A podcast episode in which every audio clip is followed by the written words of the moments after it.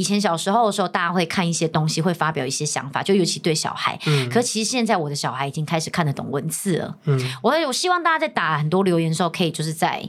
友善一点，这是我自己是真的会希望，就是因为之前其实我有篇那个留言，我觉得他们真的是蛮邪恶的。他说小孩都已经就是颜值不怎么样，你们还这样给他乱搞造型。我其实很想回他是我小孩其实已经看得懂文字了，就是这个东西我习惯了，可是我不觉得我小孩会习惯。怎么突然就有点想哭？哎呦真的是，反正我是觉得每次大家讲什么东西都不要对小孩讲，因为我觉得其实、这是我自己决定要做的事情，我不想要就是他们也因为这件事情而被我影响到。可恶，天天想看我哭。礼拜一的早晨，欢迎收听负能量周记。等一下，你干嘛抢我台词还模仿我的语调啊？你才抢我的破口吧。现在怎样，一大早要吵架就是了。我是秉持着负能量周记的精神，一早就要吵给大家听。好了，总之希望大家听得舒压，跟着我们一起吵也一起哈哈大笑吧。快来听听这集聊什么吧。不用担心，一定会讲你坏话就是了。礼拜一的早晨，欢迎收听负能量周记。大家好，我是关韶文。你这么震惊是为什么？因为今天题目比较严肃一点点啊，最后一期聊这么严肃好吗？我会不会聊到睡着？今天的题目是说，如果今天是生命的最后一天，你有什么话想说？这样子。哎，这让我想到我前阵子有刚好引用了一个影片，他说如果有人给你1000万，你要不要？就是1000万美金、啊，他说哦，我当然要啊。他说，但是如果我告诉你说我给你1000万美金，但是你明天要去死，对，就要死了，那你要不要？大部分人都会说那我不要。他就会说，所以说其实你看，你的生命是比1000万美金还要来的就是更值钱的。就是他是用这个方式去告诉你说，其实当你真的其实很过不去的时候，其实你可以想看看这个想法。其实好像很多人就觉得，其实确实我们可能看起来不怎么样的明天，其实它是 priceless， 就是它是无价的。可是如果你活到了90岁，你还是赚不到1000万美金。但重点是我90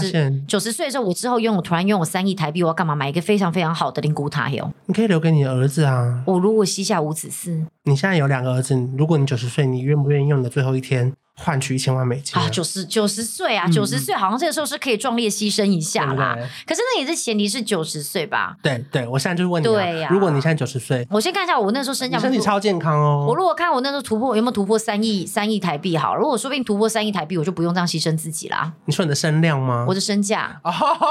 比较好奇的是，像这个主题是在某一天的什么时候，或是哪一个 moment， 怎么会突然打进你的脑袋里？为什么？我觉得好像就是看到你那篇限动。我哪一篇？哦，你说我那个限动哦，1000万美金那个、啊，是哦。可这是个引头啦。可是我一直都很想要觉得，其实很多感性的事情是包含，我觉得不觉得人啊，有时候在还没真的发生的时候，你会不敢讲一些太感性的话哦。或者是如果说叫你今天看着范格维讲你有多爱他，你可能讲不出来。可是如果你在这里讲，反正他不一定会听嘛。你就会有一些你可能想讲的话。我看一下，你设计是我要跟我爸妈、我老公、我小孩、我朋友啊，你是自己家人、同事、高中，你为什么还多了一个高中同学啊？因为我怕我没写我会忘记，就是我有想要讲的话，你有想到要讲的话，对，所以我特别把它写下来。我想说，等一下如果我到这一趴的时候，我有一些话想讲，这样子。好。但因为我知道他们会听，所以我就想说啊，这边讲好了。哦，所以其实我当面不好意思讲，所以你是特别有，因为我觉得很特别，是为什么是高中同学而不是大学同学，或是不是刚出生的同学，所以代表这一个人对你啊，或这一群对你啊，是意义深远的。对，高中同学请锁定，谢谢。反正就觉得哇，你看我们回头就过了10年、20年，我们离大学毕业那么多年了，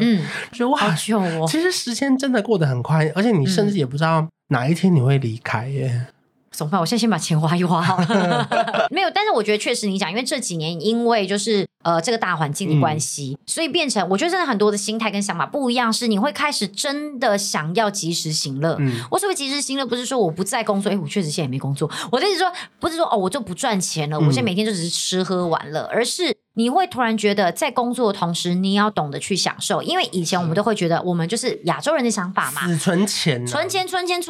养老。可是呢，事实上有没有办法像你想的这么的完美？那是一个人生中理想的蓝图。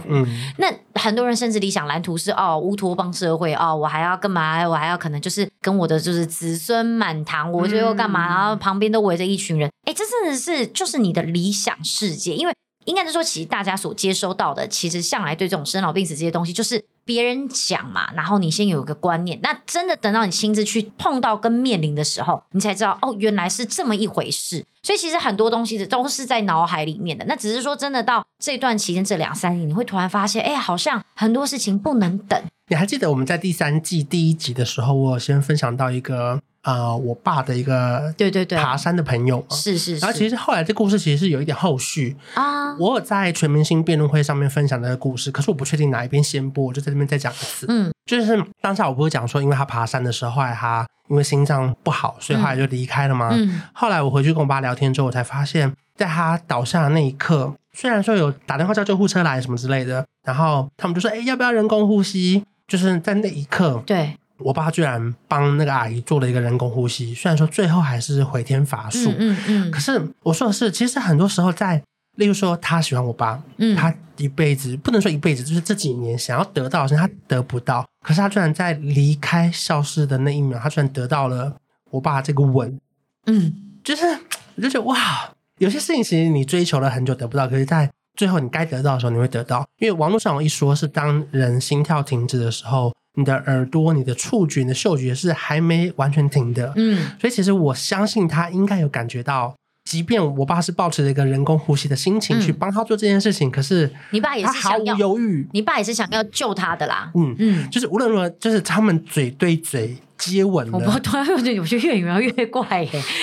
你不是要走一个感性的吗？怎么突然？不是，我说当我如果今天躺在那边的是我即使心跳停止了，我会知道我在我最后离开这一刻，我得到了我一直在追求的。对，我就觉得哇，其实这故事是我后来跟我爸他们聊天我才知道原来后面还有这一段。所以我当时觉得蛮感动的，就是不管到底这是不是爱，我这是不是爱情，可是至少在最重要的人有难的时候，我愿意去为他做很多事情。甚至我相信那位阿姨她有感受到，就是她最后这一刻得到了这个吻。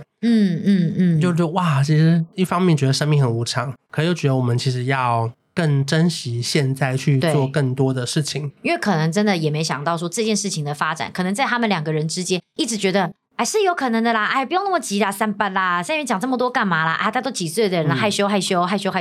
可是哎想不到真的到真的发生这件事情的时候，你会后悔说啊，是不是应该早一点表达，或是我是不是应该更放宽心一点？这些东西其实你有说出来就有说出来啊。说真的，面子这个东西值多少钱？当然就是有时候感情真的传达出去才真的能够传达，因为我觉得很多东西都只是大家猜测。不过我自己觉得你们家这样相处就还蛮好的啊。哪样？因为你跟你妈感情好像还不错，就是你们还会有一些母女的时光，对不对？我跟我妈感情很好，我跟我爸其实应该说，我虽然会常呛我爸，可是其实我跟我爸感情也很好。然后一直以来我都会觉得，就是其实我纯粹就是觉得啦，那是一个从小到大，因为毕竟我妈是老师嘛，所以我们下课的时候，我们很习惯就是我们家就是可以跟我妈在一起。所以说实在，我以前成长的时候，一直以来我都觉得我妈妈比较重要，就是我妈好像就一直都在我们旁边，我一直觉得我妈比较重要。可是呢，后来长大，突然有一天我突然觉得，虽然我觉得我爸好像都不在身边，对，都不在那，可是突然有一天他真的发生什么事情，我一定还是会很难过的啊，对吧？就是那个是一个你虽然觉得他好像在你身边不需要，可是真的当他如果假设发生什么事情的话，你会觉得是遗憾的。可是就因为这一件事情之后，我突然这样想的时候，我就觉得真的你不要遗憾，你要做什么事情就是要马上去做，就不要真的到啊他好像生病了，我现在开始只剩下几年了，我要好好的陪他。我觉得大家真的不要这样子，也不要觉得说啊以前我就只要讲什么他就干嘛的。我跟你讲，其实很多时候你对外人不用这么亲切，因为你们很可能会随时随地因为一个利益上的关系，你抢了他某一个很重要的客人，他就跟你翻脸不认人。你不需要为了这些真的不是你生命中最重要的人而去牺牲那些其实你生命中重要的那些就是需要陪伴的对象。我觉得尤其在东方的文化里面，大家又不容易把爱说出口的情况下，又会在告别式一直讲这么多话的时候，其实很常我都会觉得到底有没有办法在生前的时候把话说完，其实是有难度的哦。难。然后再加上我自己觉得，像我们家如果都是男生，因为你们家是你跟你姐还有你妈妈，对，那可是因为我们单亲家庭，是我跟我弟跟我爸，光我跟我弟的沟通都没办法一直谈心，当然偶尔见面都还是可以，我们一个月大概见1-2次，因为工作的关系。然后更不用说有时候看到我爸，有时候就会想吵架欸，嗯，就是都觉得哈，我不跟你吵架，我都已经忍过去了，我还要跟你谈心啊。就像是明明就是很小事情，但是发生在家爸妈身上，你就会讲奇怪欸。就比方说，好不容易小朋友今天平常就是假设他平常假设11点来帮我收垃圾好了，他今天突然就是10点可能50分就来了，小朋友刚睡着，我就觉得说时间没到，你来干嘛？可是你知道他明明是要来帮你收东西，好心，你知道吗？你心里就会这样觉得，有时候就觉得这就是你知道人啊不应该这样。永远对自己身边最亲密的人在面就是讲话态度差，我记得我每次都会反省爸，对不起啊，拍谁啊，他会听 podcast 啊。我记得过年的时候，我爸问我一句话，也微微惹到我。就过年的时候我们开车出去玩嘛，他就说：“啊，你今年的年度规划是什么？”我心想说：“干你屁事啊，你记者哦。”因为有时候我们工作有一搭没一搭，也不是说，也就是有些还在谈的事情就没谈成。那他就说：“哎，你之前不是跟那个谁主持过节目吗？你再弄个来啊。”我想说：“哎，这是我要就有的哦，我也想啊。”可是就是啊，今天节目有些他就是会有一些很多的考量，没办法继续。啊，不是你们随便讲一句话，我就可能可以做的哎。对对对对。可是我又想说不对啊，每次接受媒体访问的时候，记者问我说：“啊，你今年有什么年度规划？”说，我都很兴奋的跟他说：“我今年要干嘛干嘛干嘛。”可是为什么当家人这样问的时候，你就会一秒暴怒啊？可能就是会有一个公关面跟一个就是私人面吧。可是是不是其实有时候我们也要就是或真的需要一个就是发泄的管道，我们才会觉得就是心情舒畅。我也是有在检讨，就觉得说不行不行，无论如何我还是要沉住气或是耐住性子就回答这些问题耶。有时候就是像有时候我儿子会跟我说：“妈妈什么什么，妈妈什么什么”，他就一直讲一直讲，我就心想说怎么那么多话，可是我都会想着不行不行，我要忍住，未来他就不跟我讲话了。我就会这样哦，真的好厉害啊，默默的把那个耳朵关起来。可是我会看着他，我要让他知道说哦，我在听你讲话哦什么的。但我就因为你刚刚讲嘛，你们家也是爸爸跟2个兄弟，就跟我们家组成其实很像。那只是说，当然我就是身处在这个家庭里面的那个女主人。对，我就很怕他们以后也不跟我讲话什么的，所以我现在常常都会说：“你爱不爱我？”他说爱，我说你要讲爱谁？他说爱你，我说你要把整句话讲出来，你要说我爱你，妈妈我爱你。然后我就一直逼他讲这句话，就是我要让他习惯去表达这些东西，免得我很怕他以后就是有什么东西他都不讲。你们现在会亲脸吗？爱死咯！哎呀，爱死我！干嘛得意啊？我亲我儿子，我儿子亲我，而且我亲他的时候都看我儿子露出就是幸福的表情，我就会心想说他真的很需要爱。大的小的都还会亲，大小都还亲，我偶尔还会亲我妈，我爸我就不亲。你还会亲你妈？我会啊，因为我看我妈就是闪躲的样子，就觉得特别好笑。我就会说：“来，我亲你一个。”然后我就会亲她。然后那你姐会亲你妈吗？不会，我姐都不回家，她怎么亲我妈？然后我爸的话就是可能就是会就是因为我爸就觉得我不知道，就是跟爸爸还是可能会觉得亲脸就有点怪怪的啦。我比较不会到亲到我爸啦，但我就是跟我爸之间相处就是那种开玩笑、有点打闹这样子。但是我相信我爸知道，就是我对他是就是照顾跟关心的啦。可是你看你现在就是上有老下有小，你会不会就责任也相对比较大？还好赚的也变多了，没有啦，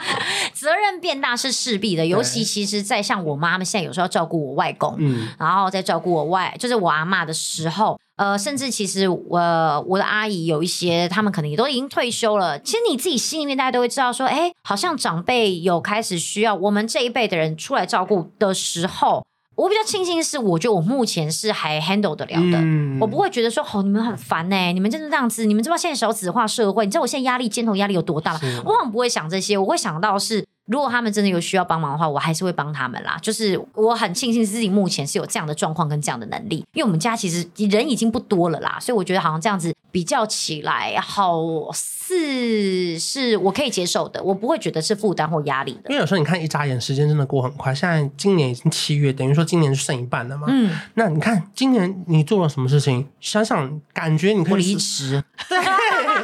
这个事是你今年最大的事。对。因为有时候你会觉得说哇，好像做了很多事情，可是一眨眼好像这10年也什么都没做，因为你就是找了一个工作跟离开了一份工作，你其实你10年也就是做这件事。所以我觉得其实很多时候就是你要自我认同就你必须要肯定自己有做了哪些事情。我觉得在这边就要告诉大家，10年好像很快过去，可是你觉得你10年做很多事情，是你真的做了很多啊。因为10年之前我不认识你，你不认识我啊。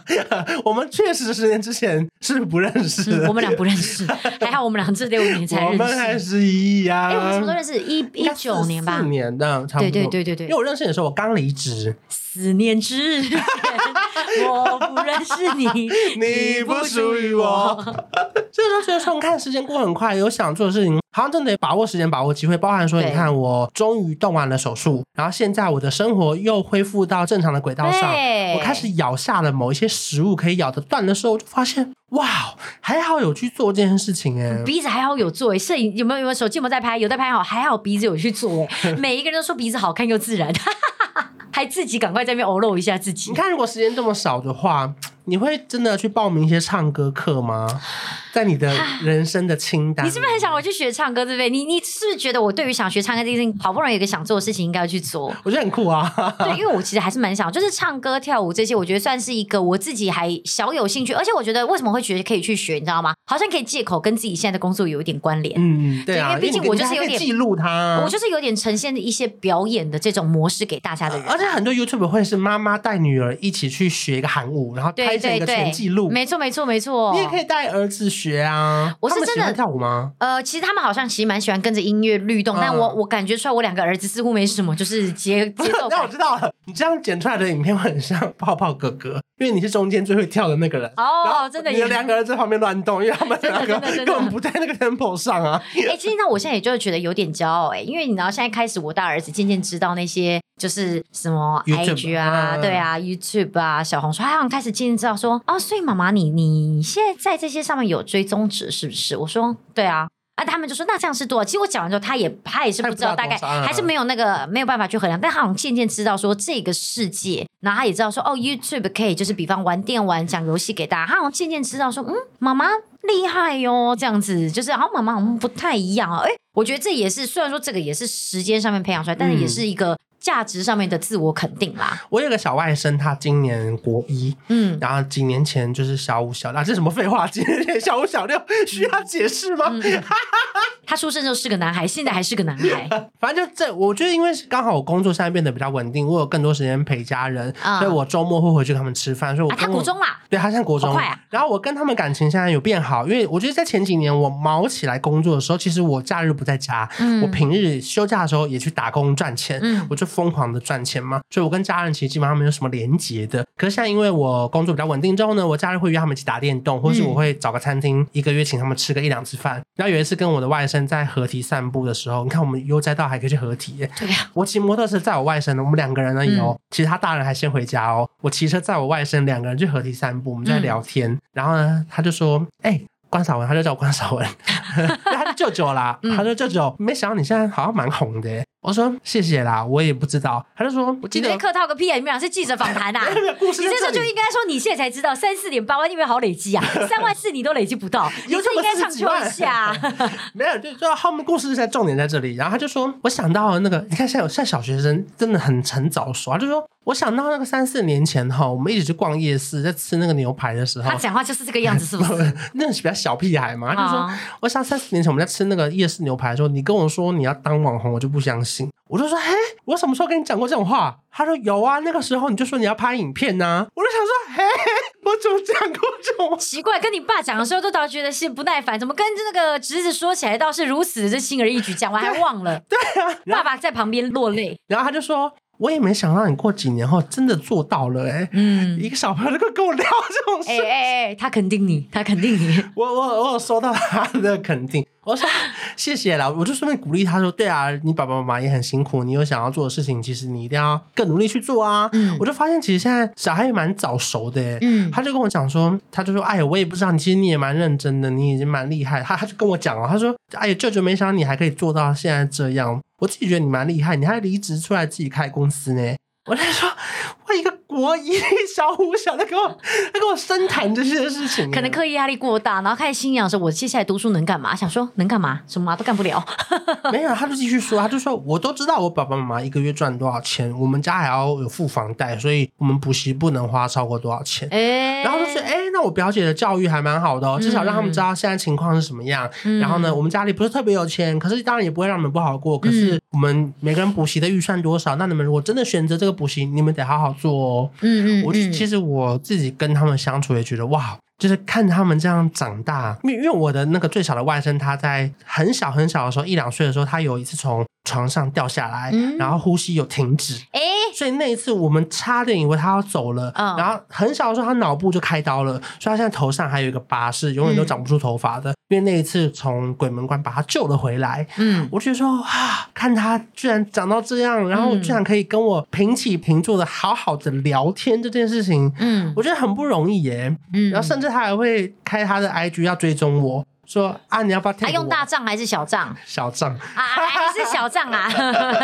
哎，我看我近五这一次自己的感悟哦，有时候我们都会觉得跟亲戚聊天很烦，对不对？嗯，其实现在有时候啊，忘记懂那种亲戚的心情嘞。有时候你就过去想说啊，怎么办？那边就是小孩，等一下跟他们聊什么啊？那就找了几个话题之后，想说天哪，他们不要继续开话题。哎，我老实跟你们讲，你们觉得长辈很难聊的同时，长辈其实也很怕跟你们聊天，好不好？嗯，我跟你讲，大家真的有点太自我中心。我现在一定要跟我找我听众都差不多，刚好是讨厌长辈的人的年纪。我真的想跟你们讲，长辈。其实也没人想跟你聊天，因为我现在有时候就想说，谁要跟你们聊天啊，就觉得说跟你们聊天就也没什么前瞻性。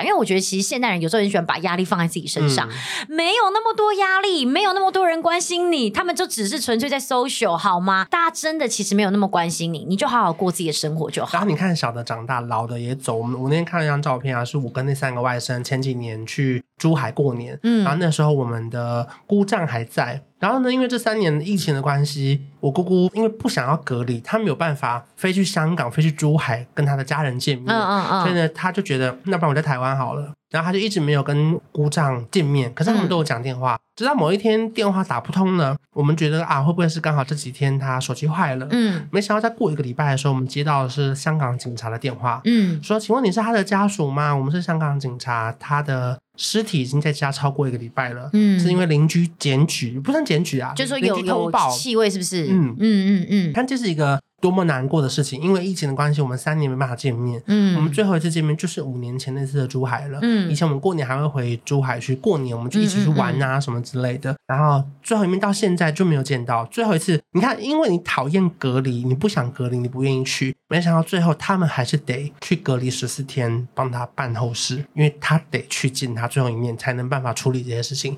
我就说哇，其实生命的无常是明天发生什么事情你是不会知道的。就像你记得我以前办过一个就是秋叶调查局说你最后悔没有做过的事情，嗯，很多人真的都有讲说会选择及时行乐，因为他会觉得当初曾经也觉得说哎，我要在事业攀升期不能够休息，我要干嘛干嘛，老板叫我加班我不敢不做，就是他们会把这些东西看的使命感很重，而忽略了陪伴家人，就某一天突然他也再也没有机会可以陪伴家人，或是家人可能刚好生病再也没有办法出国的时候，你以为你可以赚了很多钱带家人出国的那个瞬间，其实你家人已经没有办法跟你一起出去了。这个俗谚叫做是树欲静而风不止，子欲养而亲不待。没错没错，我觉得就是这样啦。换个角度讲，其实就是要叫你就是真的要想什么，你真的想到了就真的及时去做，因为像真的好多人都跟我说哎，就会说真的你这样每天这样带你小孩这样出去啊，他功课不会跟不上嘛？我就说会啊，他们说啊会跟不上，我就说对啊，但那又如何？就是我自己觉得其实你功课跟不跟得上，这有时候其实每个人的观感都是标准不一样嘛，嗯，那甚至是很多人就说哎，那你要不要带家人出去玩，或者说你不觉得这样每次带他们出去玩其实很辛苦吗？我就会说可是其实你要想啊，如果以后到国中他也不想跟你出去玩了，那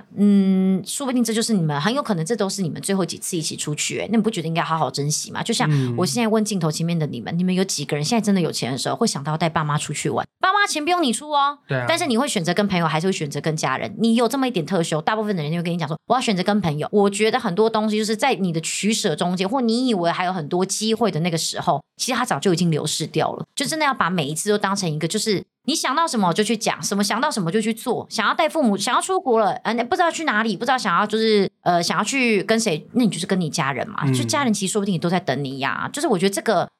是一个我想要就是推广跟想要就是让大家赶快去做的事。而且或许你可能在台北打拼，你可能本来是1个月回去台中一次，结果因为太忙了变成2个月回去一次，然后1个月1年其实最后只回去6次，然后发现他们的头发变白了，或是他的步履变蹒跚了。我觉得很多时候是等你发现了会来不及的。对啊，然后你说为什么没回去，你就说没有啊，高铁票很贵啊，多贵1000块啊，说你在台北吃吃喝喝不就花掉了吗？你不想要花那1000块，但你却选择去吃吃喝喝，但你不选择回去就是跟你的家人就其实吃个饭。我觉得其实有时候人的选择其实这都是自己决定的，就是你只是纯粹觉得这个东西是可以牺牲的，那其实就是这样。因为那天有一次我刚好从韩国工作回来，我喷了一个大口水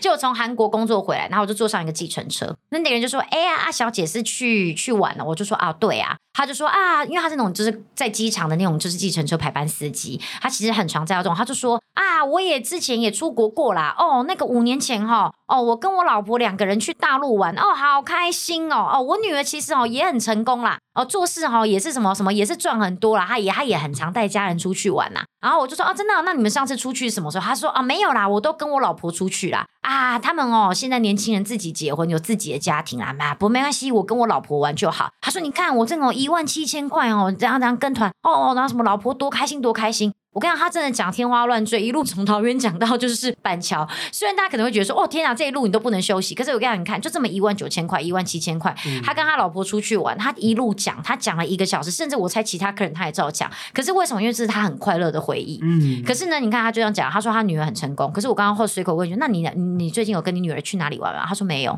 所以我觉得其实这是一个让人觉得很省思的一点。我觉得那时候我当时突然觉得说，嗯，我爸妈真幸福啊，希望他们好好惜福，没有啦。可是我是真的就觉得说，其实很多时候大家其实会忽略掉身边很在乎，或是其实你认为理所当然的那一群人。我觉得很多男生会因为工作的关系而忽略家人，其实我觉得这个很多时候是当你回头看的时候都已经太晚了，小孩长大了，老婆已经离开了，就一切都已经在你没有注意到的时候就发生。所以其实我觉得有时候不是只是说生命最后一天怎么样你，而是其实我觉得甚至像在夫妻之间的感情、姐妹之间、兄弟之间的感情，就是想到什么就讲什么，甚至连 even 朋友也是。好，那最后就是来分享一些你想说的话吧。很奇怪，不是你先吗？因为是我知道我要先讲哦，好。不要打断我的情绪我觉得如果今天最后一天我其实我要对我自己说的话可能还蛮多的啊，就是要对自己说啊我就觉得说哇，其实这30几年真的我很想跟我自己说辛苦了，就是觉得虽然说以前那么打拼，然后呢好不容易有份好的工作或是稳定的薪水，到现在出来自己做自己的工作，就觉得好像都还没有真正的休息过，可是又觉得好不后悔这一切哦。因为我很常在想说，如果从头来过，我还要那么辛苦吗？我发现可能还是会，因为当你没有办法做到某一定的程度，或是达到你想要的目标的时候，你会一直往前，一直往前，一直往前，你不会停下来的。所以我就觉得哇，真的是。想要跟自己说除了辛苦了以外，就是这一切都是值得的。我有点说再去买几个精品包其实也可以再买一些啦、okay. 就是都还买得起，就觉得好像没有什么后悔的过程、即便真的是在看来会像回头看真的觉得好苦哦，那些半夜每天3点下班骑机车骑到睡着、被后面卡车逼着说起床咯，所以哇还好那些都是很美好的回忆对对，不继续讲是不是、差不多了其实我刚刚突然听你讲，我就会想到，其实我觉得大家很多时候都会觉得说自己人生过得不好不顺遂，可是真的问你说你如果重来，我看大部分人都选择过跟本来一样的生活，代表什么？其实你是喜欢现在的生活跟喜欢现在自己跟环境的，只是你们当然就是会忍不住想要抱怨一下抒发一下，其实实际上你还是喜欢你身边每一样事物的。 你有话对你自己说吗？还是你对你老公说？我觉得对自己好了啦。我觉得我其实没有什么话要对自己讲，我一直觉得自己是一个很幸运的人，我都一直认为我自己就是变成现在这个样子都不是我自己的，不是我自己的成就，而是别人帮助我，一路以来我都是这样子觉得、所以其实我很感谢的是我身边的每一个人，我反而不会特别想对自己说什么、因为我认为我自己都是在大家的帮助之下而出现的。可能也让你愿意接受这些帮助啊，因为很多人可能不愿意去挑战或是配合或尝试，不管是我拉你出来做这些事情，或者是美宝逼你去做韩货。可是你看像我还是都觉得如果没有你们逼或没有人你们拉我，我不会出来，所以我还是会选择感谢我身边的人。那甚至是除了就是有人在事业上面帮我，那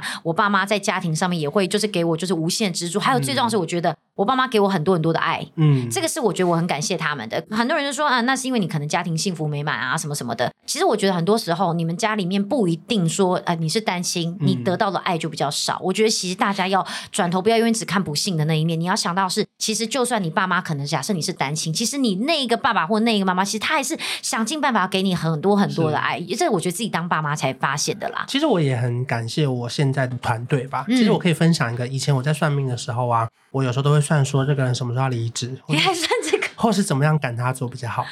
可是我现在会算的是他们会不会走哦，代表你舍不得他们啊。对，因为我就觉得哇，居然可以有一个这么有默契的团队一起做事情，你知道尤其像我们这种工作的时候，光芒是在我们本人，其他人就幕后啊，你知道吗？对，我其实觉得很多时候大家都好伟大哦，他们会为什么会愿意就是当做是协助我们跟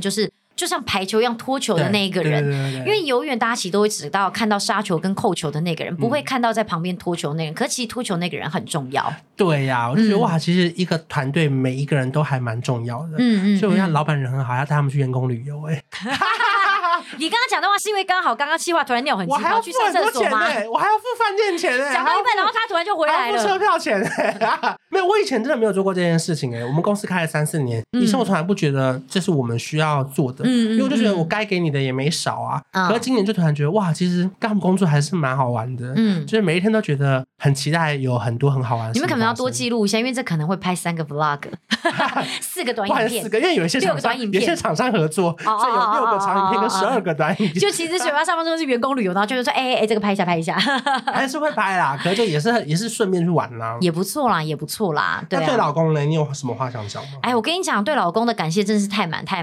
了。我跟你讲，其实在很多时候啊，我觉得范可为最伟大的地方就是在哪，在于就他从来不要求他自己的分量跟地位要比我高。我跟你讲，这一件事情对很多男生他们做不到欸，因为其实我本来的个性就是属于那种在家讲话比较大声的那一种人，我的所谓大声不是说嗓门大，我的意思说我会希望，对，我希望的是，假设我平常很没有其他意见，但我现在讲说我今天就想吃某某，你千万不要给我说你想要改成去吃卤肉饭，我就会真的会一个眼神杀死你。可是就是我会很感谢，是因为其实像因为其实有时候我们现在状况，我已经很明确讲，其实我们的薪水就是比本来的还要再更高，那其实对很多男生他们是不能够接受自己的老婆成就比自己高，对，那甚至他心中跨不过，他 even 他知道了，可是他就是不想面对，他就会故意在家里面用他自己声量去压过你，你就应该干嘛你就应该干嘛。可是范可为从来不会这样，甚至其实很多人都问我说那你们就是小孩刚出生的时候是怎么就是去分配，就是比方说小孩照顾啊什么，我就说没有就是范可为跟我们一起住在我爸妈家，他说他可以，我说他超 OK， 然后他说那你公公可以，我说我公公从来没有问过他意见。没有，最主要是因为其实我真的也觉得他很愿意帮我，然后我爸妈也可以帮忙，所以我觉得这是范可为也感谢我爸妈的帮忙，然后呢我爸妈也很愿意去接纳跟范可为住在一起，所以我就一直说我很感谢我身边的人一直都在帮助我。你觉得这是老公，你觉得这是他算是他的温柔还是他的霸道啊？我想一下，我觉得是他的温柔。也没到霸道啦，只有晚上要出外的时候才有霸道的那一面。我说霸道是他愿意用力去做这件事情，其实也是某一种很温柔的霸道欸。对，而且甚至其实他有几个好朋友跟他有几个兄弟，就是他们刚好就是有一群好朋友，其实刚好我觉得他们的状况都是属于女比较在赚钱这部分算是比较刚好有运气跟也有这个机会，那他都会直接就跟他们说哎呀这件事情有什么啊，我们不也是这样啊，不是生活也是开开心心，这个东西没什么，那只是你自己心里面跨不过去啊。说啊，就算你跨不过去，难道你要叫他赚的比你少吗？就因为你自己没有办法，就是我觉得他会很努力的想要就是高说，其实这种事情本来就没有什么一定要男生赚的多女生赚的少，那你真的如果假设这男生赚的可能刚好这个状况和机会没有女生多，那甚至没有女生这个优势的话，那你就在旁边当协助的那个，让女生其实去赚更多，对你们整体的生活不是都很好吗？就是整体的家庭有进步就好。可是他就是必须要放下一些所谓传统的大男人的一些观念。对，所以其实我觉得这一切我非常非常的感谢范可为，是他从头到尾都不会跟我讲说啊你现在怎么样，在外面赚钱赚很多，现在在家里面讲话跟我大小声是不是？他也不会，他就心想说真的赚好多。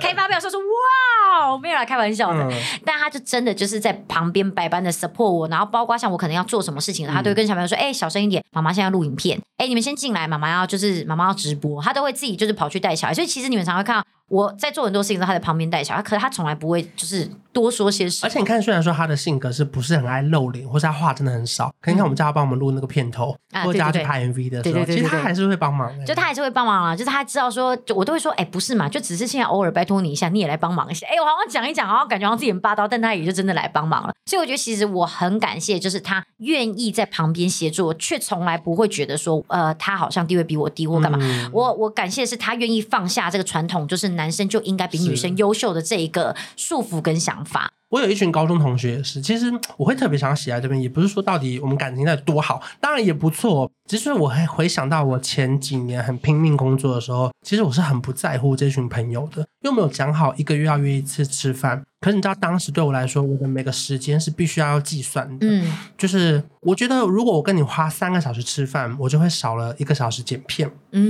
嗯，你把东西量化了。所以那个时候我记得有几次我不能说过分，可是我觉得我自己很不 care 这个饭局，所以我都会迟到半小时。嗯，然后吃完之后呢，我可以在门口还没聊完天哦，我就立刻拦计程车说我要走了。就是我只愿意留一个月其中的 1.5 个小时，嗯嗯，就是我觉得我得走，嗯。然后可是他们居然不离不弃的一直想要约我吃饭，嗯嗯嗯，就是他们不在乎我红不红，我是谁，因为他们并不 care 我的工作怎么样，嗯。因为我们每次聊天的内容都不是说我看最近怎样，他们都聊说他们每个人的生活过怎么样。然后直到过了那2-3年打拼的时候，我好不容易例如说我买了房子，然后他们在我家，我们可以真的半夜喝酒，嗯，然后聊到天亮的时候，我才意识到说哇，我好久没有这样子不用工作然后把事情好好的聊完了。就是你有一个真的完全不属于这个世界的朋友，嗯，让你好像有种你也是跟平凡人一样的那种想法，就他们把你拉回现实啦。而且重点是他们居然还在，欸，嗯嗯，因为就是你看我这么不 care 这些人，甚至我觉得好浪费时间的社交哦，嗯，因为你知道在某一个上升期的时候你会很 care 你每一个社交都得有意义，嗯，你懂那种心情吗？不是说你心情很重，是你知道你跟这个朋友合作可能未来你们多了很多不管是衣服的合作机会，或是你可以跟他 fit 或什么之类的，甚至真的在限动里面你 tag 我 tag 你，大家彼此就讲实在话，就增粉嘛， 对不对？没想到我好就到现在回头看他们居然还在，就你其实很感谢他们，并没有在那个时候因为你的冷漠就放弃了你。对，就是我就或许他们明白我为什么冷漠，可是我现在回头看我可能并不谅解那时候的我自己，嗯，就觉得说哇我居然那么的算计，或是我居然这么 care 时间到我不愿意好好坐下来跟朋友吃个饭，嗯，我觉得就是在那几年其实是很辛苦的，嗯，对我来说自己也很辛苦，可到现在时间上比较好分配的话，会觉得自己好像可以放下一些以前那么计较的事情，嗯，然后就觉得哇还好他们还在耶，没有放弃我。我觉得这就很像是我刚刚前面有讲说，就是我觉得儿子周围一段时间会有一个叛逆期，嗯，就是我希望他在过了就是像你现在这段期间，就是刚好我不是说你那是叛逆期，我只是说刚好都会有一段就是很冲动很任性，对对对对对对，为了某一个目标，我希望他回头看的时候也是会突然发现说其实爸爸妈妈都还是在后面等你，就是我刚好跟你的后面就说要跟小孩讲嘛，嗯，那我自己是觉得说还是很希望他们知道说不管怎么样我们都一定在后面等你，嗯，虽然我们可能有时候讲的话会比较难听，但是一定也只是因为怕他受伤，那可能我不可能永远都只跟你讲的好的，然后跟你讲的鼓励你的，因为我觉得每一个人的身份跟位置就是不太一样，你的朋友可以不停的只跟你讲好听的话，那让你不要去受伤，可实际上你真的受伤的时候，你真的在外面创业失败的时候，谁来帮你还钱啊？大部分都还是爸妈吧。你要帮他还哦？先看看状况我可能不还先看看状况啊，因为如果假设真的没有，他可能还是会来找我，我可能会先跟他办那个财产分离，不要不要可是你知道这种东西就是你最后就像前面没必要讲，最后他就是因为那个法律上面他就是你的儿子嘛，嗯，对啊对，所以其实有时候我还是会希望他知道说其实回头的时候我就是在他后面啦。然后其实我也很想跟就是广大的网友们说，以前小时候的时候大家会看一些东西会发表一些想法，就尤其对小孩，嗯，可其实现在我的小孩已经开始看得懂文字了，嗯，我希望大家在打很多留言的时候可以就是在友善一点，这是我自己是真的会希望，就是因为之前其实我有篇那个留言，我觉得他们真的是蛮邪恶的，他说小孩都已经就是颜值不怎么样，你们还这样给他乱搞造型，我其实很想回他是我小孩其实已经看得懂文字了，就是这个东西我习惯了，可是我不觉得我小孩会习惯，怎么突然就有点想哭哎呦真的是，反正我是觉得每次大家讲什么东西都不要对小孩讲，因为我觉得其实，这是我自己决定要做的事情，我不想要就是他们也因为这件事情而被我影响到，可恶第一天想看我哭气死人了，给你逮到一个机会了，你刚刚是不是想说哭了哭了哭了，你刚刚是不是这样想？我没有这样想，因为这个话题不在我安排之内没有啊，我就是要想说其实就是我之前就有些留言，我觉得对小孩其实他们可能会觉得说就攻击小孩跟攻击我，其实他们对我来讲他们就都只是一个工具，你宁可他们攻击你，对，因为你攻击我无所谓啊，你说我长得丑我就去整形我也没差嘛，可是其实我觉得重点是我的心智上面已经很成熟了，可是我的小孩其实没有那么成熟，那可能甚至我其实做这个选择跟做这个职业是我的选择，我不想影响到我的小孩，有时候大家其实在跟小孩留言讲，或者我其实希望大家可以温柔一点点，你们可以直接骂我没关系，因为你们怎么骂我无所谓。可是我觉得其实小孩子长大，很可能你这一句话会很深深的影响到他长大这个过程，他可能会是过不去，说为什么他要这样讲我，这样子留言说我。对对对，你们也都会觉得说，其实很多时候谁谁被网络霸凌了，很可惜，很可怜。可其实让你们都不知道，你们其实随随便一圈也正在霸凌一个正在长大的小孩。好啊，可恶，可恶啊，越想越不爽。好啦，总之就是这个样子啊。好，这集怎么样？几分钟了，够了没？没想到收尾在这哎！哎呦，我真的是你很好的 partner 哎。我觉得有时候真的是意外会看到妈妈的伟大，包含我在网络上看到很多影片，是有一个小孩不小心跌倒，快要被车碾到的时候，妈妈会把他快点把他抱回来，然后挡在前面的时候，我就觉得哇，就是妈妈很不可思议的力量吗？还是？用不可思议来形容吗？我先想一下。反正我自己是觉得很多时候我们会希望这些东西，其实你们就真的是你就冲着我来就好了。对对对对对。那其实那篇后来我其实回，我自己觉得我回得很好，我觉得我 EQ 很高。你有回哦？我有回，我都回，因为我觉得我其实每一篇留言都回，我不回那篇他会知道说我在躲他，所以我还是有回，我就跟他说啊没有啦，因为其实本来很多东西也就是我们也就想说什么什么造型干嘛干嘛干嘛的，那其实他自己本身对于这样的造型他也是喜欢的，那就是我就只是这样的，我说毕竟每个人审美观不同，我还是有这样打出来。可是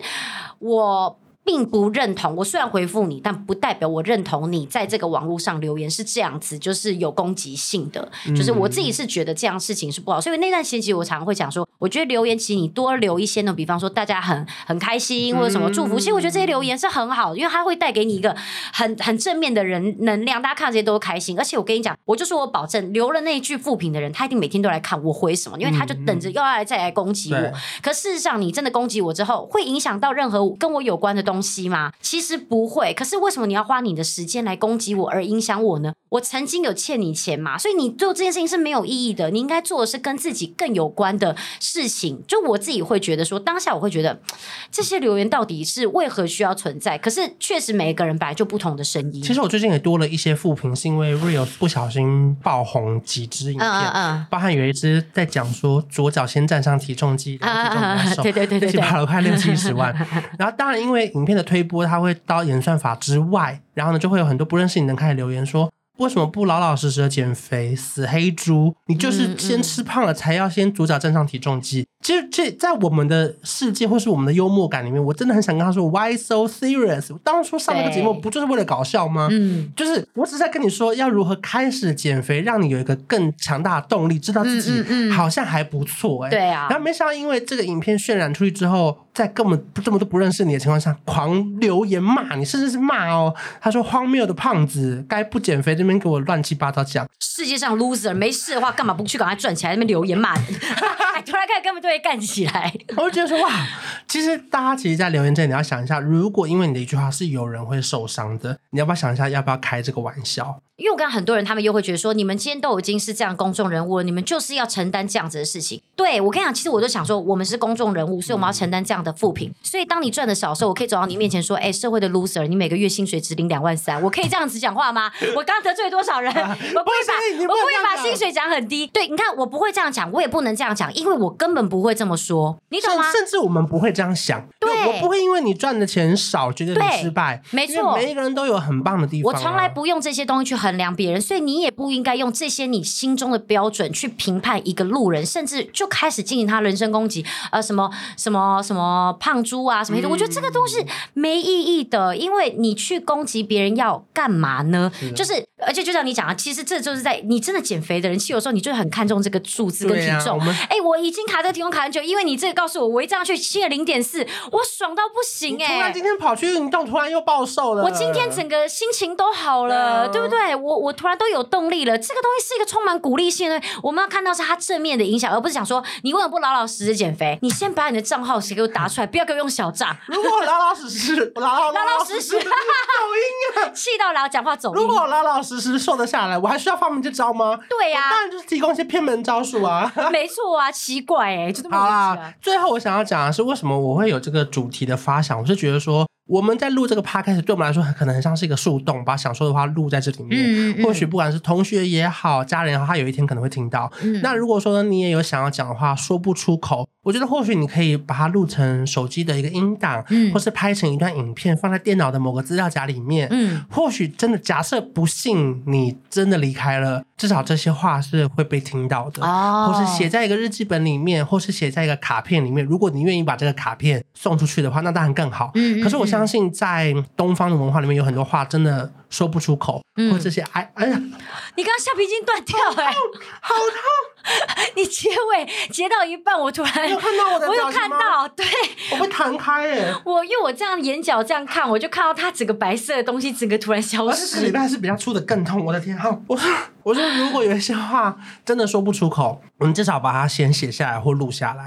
至少我们不要留遗憾啦。当如果我们真的不幸被迫，或是你选择离开这个世界，就至少你想要说的话是让他们会知道，而且他们会有一天能够知道的，对啊，所以我觉得我们透过这个方法，我们把我们想说的话录在这里面，不管今天收听的是我们的家人朋友也好，或是你们跟我们可能也就是一个 podcast 的在空中的朋友，希望可以给你们这个 idea。 那如果你有想说的话，现在勇敢的去讲，如果你不敢说出来，你就写在你的日记本里面，或是留在我们的5颗星星的好评里面。对，不小心被大家发现我在 podcast 哭过2次，一次为山下智久，一次为儿子。对啊，上次哭的是 Esther， 气死，好感动哦。好啦，就是喜欢自己今天给5星好评啊，有任何的想法，甚至我觉得你都可以留言在这边，然后可能 maybe 改天我们看到的时候我们帮你念留言，你请你在意的人来听这一集，也是可以的，好不好？帮你念出来。对啊，我们下礼拜见咯，拜拜。